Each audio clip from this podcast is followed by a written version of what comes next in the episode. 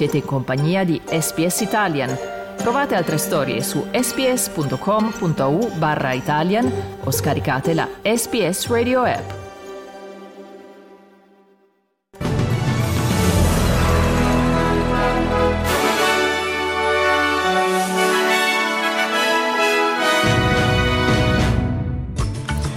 Rischio allagamenti in Vittoria a causa del maltempo. Il segretario di Stato americano Anthony Blinken dice che gli Stati Uniti sono contrari al trasferimento forzoso dei palestinesi in un altro paese e oggi si celebra il 227 anniversario della nascita della bandiera italiana. Nello sport la Juventus a fatica batte la Salernitana e resta due punti di distacco dall'Inter. Buongiorno, qui Domenico Gentile con il giornale radio di lunedì 8 gennaio 2024. Iniziamo dall'Australia dal Victoria dove le autorità hanno lanciato una allerta allagamenti a causa della pioggia e dei temporali che stanno colpendo lo Stato. I servizi di emergenza durante il weekend hanno risposto a centinaia di domande di intervento e compiuto 53 salvataggi nelle zone maggiormente colpite. Il portavoce dell'ufficio meteorologico, Michael Efron, dice che il maltempo continuerà anche per oggi. And given the amount of moisture in the atmosphere, we could actually see totals uh, around 200 millimetres through the north and the northeast. So we have issued a number of warnings, a flood watch. The amount of moisture across the state uh, at the moment, it, it's incredible. It's uh, what you would normally see in somewhere like Queensland. We're seeing those northerly winds uh, across the state at the moment, bringing that moisture down Rischio allagamenti è possibile anche in Sud Australia e New South Wales. Intanto in Queensland il Premier Stephen Miles dice che occorreranno due anni per riprendersi dai danni delle recenti alluvioni.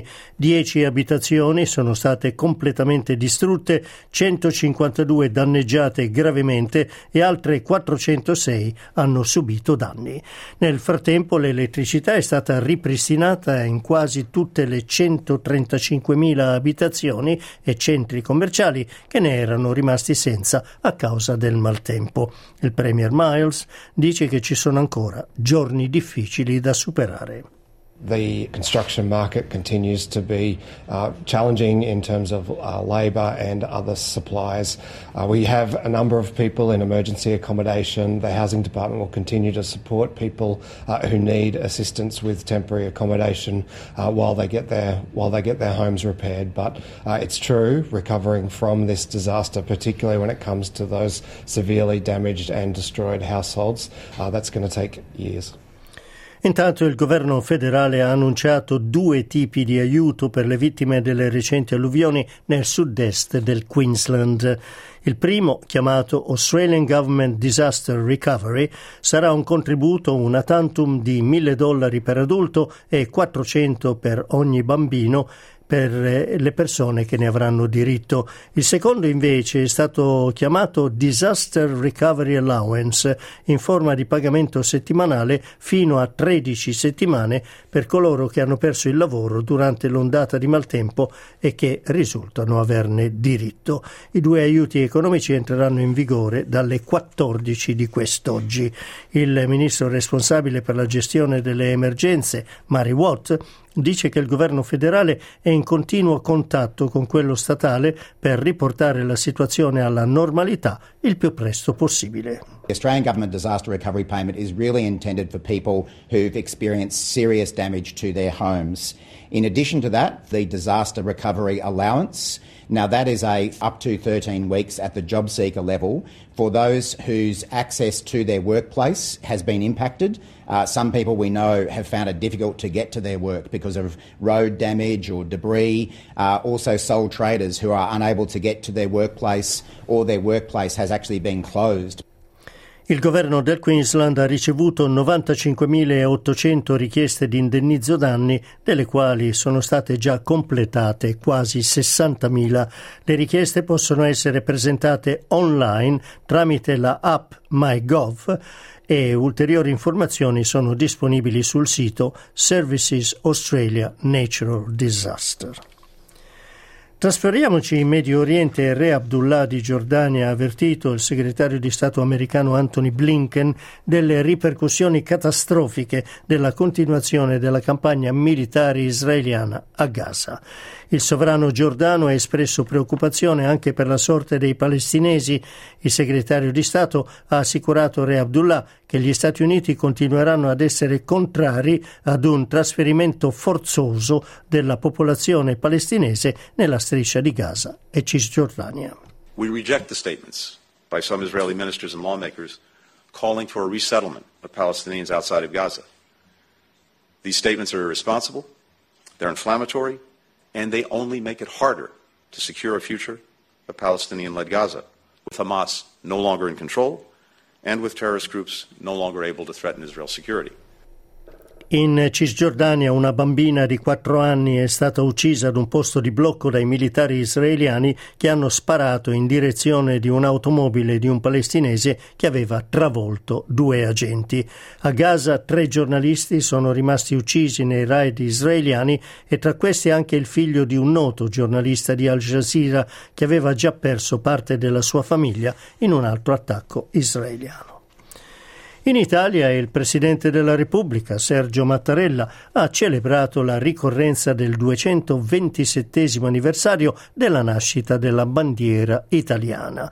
In un messaggio il Presidente dice che nella bandiera si riconoscono le concittadine e i concittadini che si impegnano a rendere vivi i valori della Costituzione. La Presidente del Consiglio, Giorgia Meloni, in un messaggio scrive con orgoglio ne omaggiamo i più alti valori perché onorare onorare la bandiera italiana vuol dire anche conservare e custodire la nostra storia e le nostre radici ed una valanga si è staccata in Val Formazza, nel Verbano Cusio Sola, nella zona del lago di Toggia e ha ucciso due escursionisti. Un corpo è stato eh, trovato sepolto nella neve, mentre l'altro è stato trovato nel lago. Nella zona è stata emessa una allerta valanga. Spostiamoci ora in Bangladesh dove dalle prime informazioni sembra che la ministra Sheikh Hasina avrebbe vinto per il quarto mandato consecutivo le elezioni nel paese. Il conteggio dei voti è ancora in corso, ma la Hasina avrebbe già eh, vinto oltre il 50% dei seggi. Torniamo in Australia, da oggi entra in vigore la legge che vieta il saluto nazista in pubblico e la vendita o la messa in mostra di oggetti simbolo del periodo nazista. La legge era stata approvata dal Parlamento federale lo scorso 6 dicembre. Sarà illegale anche mostrare in pubblico simboli del sedicente Stato islamico. La legge esclude espressamente l'uso per scopi religiosi, accademici, educativi, artistici, letterari, scientifici o giornalistici e la polizia di Melbourne ieri ha arrestato un uomo di 31 anni che ha tentato di accoltellare quattro persone nella stazione di South Yarra. Due delle vittime hanno subito ferite gravi, ma nessuna è in pericolo di vita. L'uomo è stato incriminato di 15 capi d'accusa. Il portavoce della polizia, il sergente Andrew Ayers, dice che nessuna delle vittime ha legami con le altre e che si è trattato di un vile attacco. We believe that uh, the victims that were uh, randomly attacked on this particular occasion are people that were just going about their own business and have been uh, cowardly attacked by this particular male. And it's just another example of um, the issue that we've got in the community at the moment with edge weapons. E oggi con l'81esima edizione dei Golden Globe Awards inizia la stagione dei premi di Hollywood che culminerà con la consegna dei premi Oscar. 12 candidati al miglior film e la lotta è quella tra Barbie e Oppenheimer. Per l'Italia eh, nella categoria dei sei migliori film non in inglese è in gara Io Capitano di Matteo Garrone che ha vinto il Leone d'Argento al Festival di Venezia.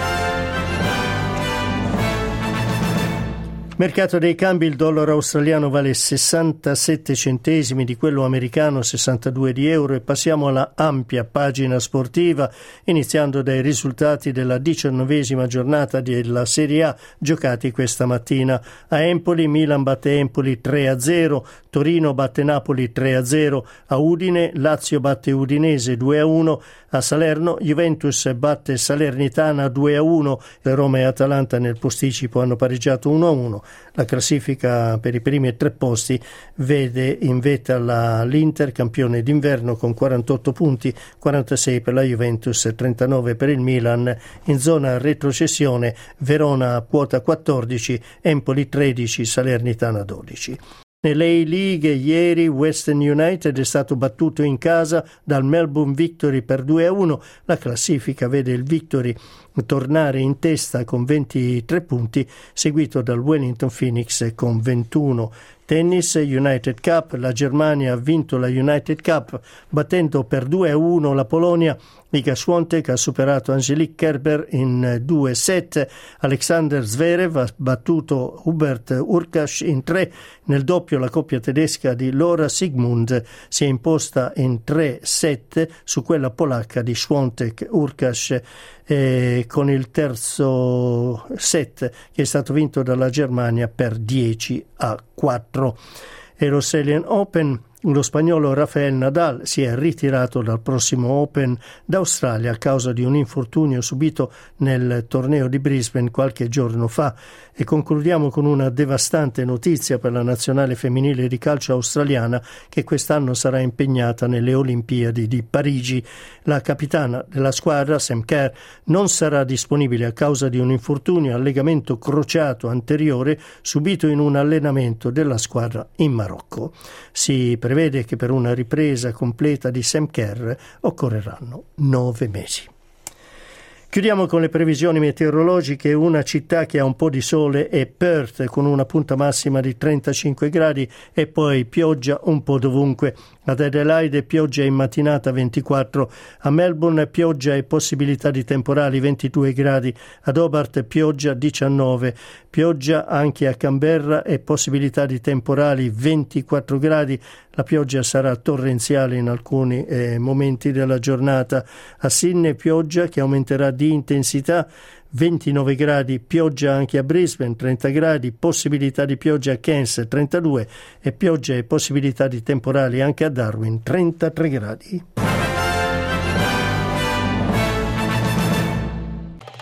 Volete ascoltare altre storie come questa? Potete trovarle su Apple Podcasts, Google Podcasts, Spotify o ovunque scarichiate i vostri podcast.